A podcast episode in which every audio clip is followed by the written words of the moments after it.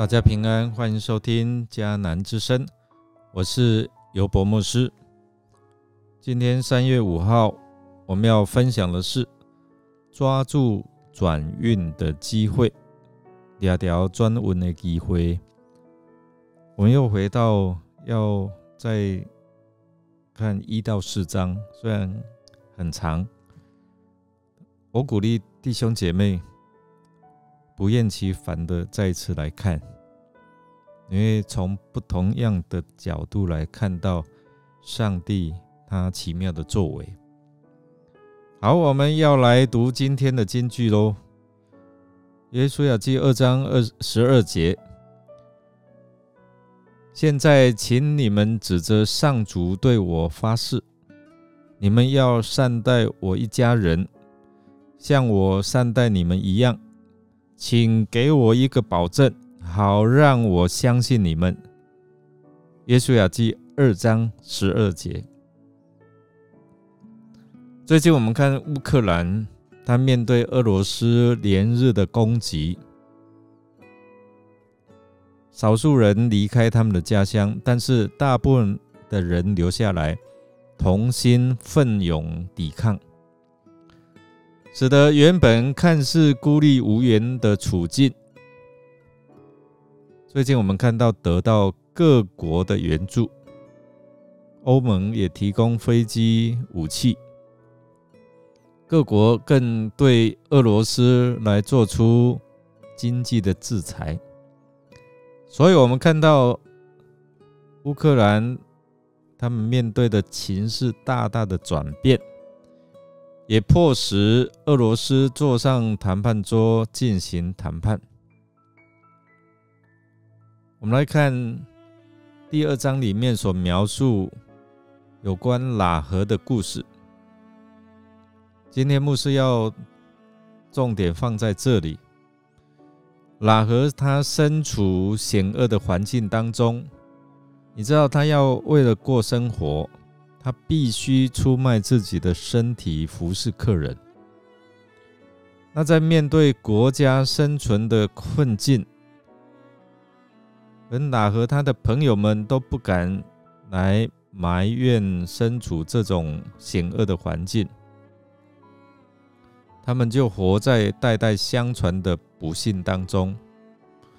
没有人能够为自己所遭遇的待遇挺身反抗。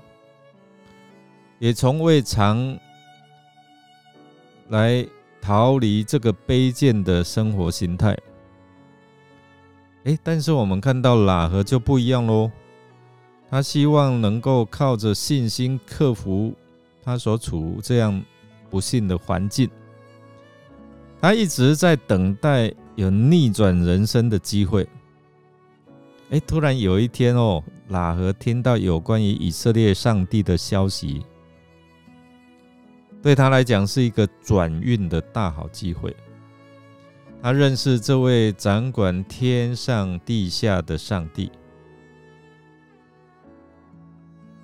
当这些以色列百姓即将来抵达耶利哥城，这位上帝也会莅临在这个城当中。但是耶利哥城有好多人，他们却认为。他们即将面临不幸的结局，但是呢，哎，喇和他就不一样喽，他的心态也不一样。他虽然面对这样的一个生死交关存亡的处境，他没有以消极的态度来面对他的卑贱处境，他没有放弃自己的人生。他没有埋怨环境，他没有悲叹他的身世，他也没有对别人筑起高高的心墙。他不憎恨自己的悲惨人生，反而他为了要让自己更幸福，他随时等待改变命运的机会。所以他觉得。哎，以色列人的出现对其他人来讲是一个危机呀，但是他认为，哎，这对他来讲是带来他人生的转机。弟兄姐妹，如果你认为自己处在不好的环境当中，并且不想让别人知道，所以你自己就筑起一道的高墙，就好像耶利哥的城墙一样，与人隔绝，每天过着很忧郁的生活吗？那么你要转变一下你的想法，就好像喇合一样哦。不论我们处在什么样的处境当中，我们都一定比喇合更幸福。所以不要认为自己已经没有机会而放弃自己，要随时等待机会，好像喇合一样。耶利哥的人民都认为耶和华上帝的出现将带来灾难毁灭。但喇合他确信耶和华上帝不只能够帮助他的人生来转败为胜，还能够解除他险恶的处境。因着他充满正向的思想、信心，并且又有坚决的行动，喇合让自己和全家能够得救。进入到上帝恩典的家谱当中，弟兄姐妹，我但愿我们和我们的家人都能够成为蒙恩得救的子民。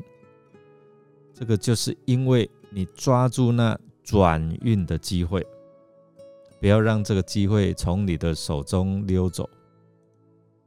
我们来默想，拉合他面对危急的时刻。他选择冒险保护探子，抓住转变人生命运的机会，使得他和全家能够得救。这个对你有什么样的感想呢？让我们一起来祷告。亲爱的主耶稣，我邀请你做我思想的主，使我有属神的思想，不受。所处的困境来束缚我们，因为我们深知你已经为我们预备了救恩的道路，你也赐给我们信心，让我们能够随时抓住你给我们改变命运的机会，就是透过受洗归入主你的名下，我们才能够拥有这样的一个救恩。谢谢主，我们这样祷告，是奉靠主耶稣基督的圣名求，阿门。感谢您的收听，如果您喜欢我们的节目，欢迎订阅并给我们好评。我是尤博牧师，祝福您平安、健康、喜乐，凡事兴盛。我们下次见。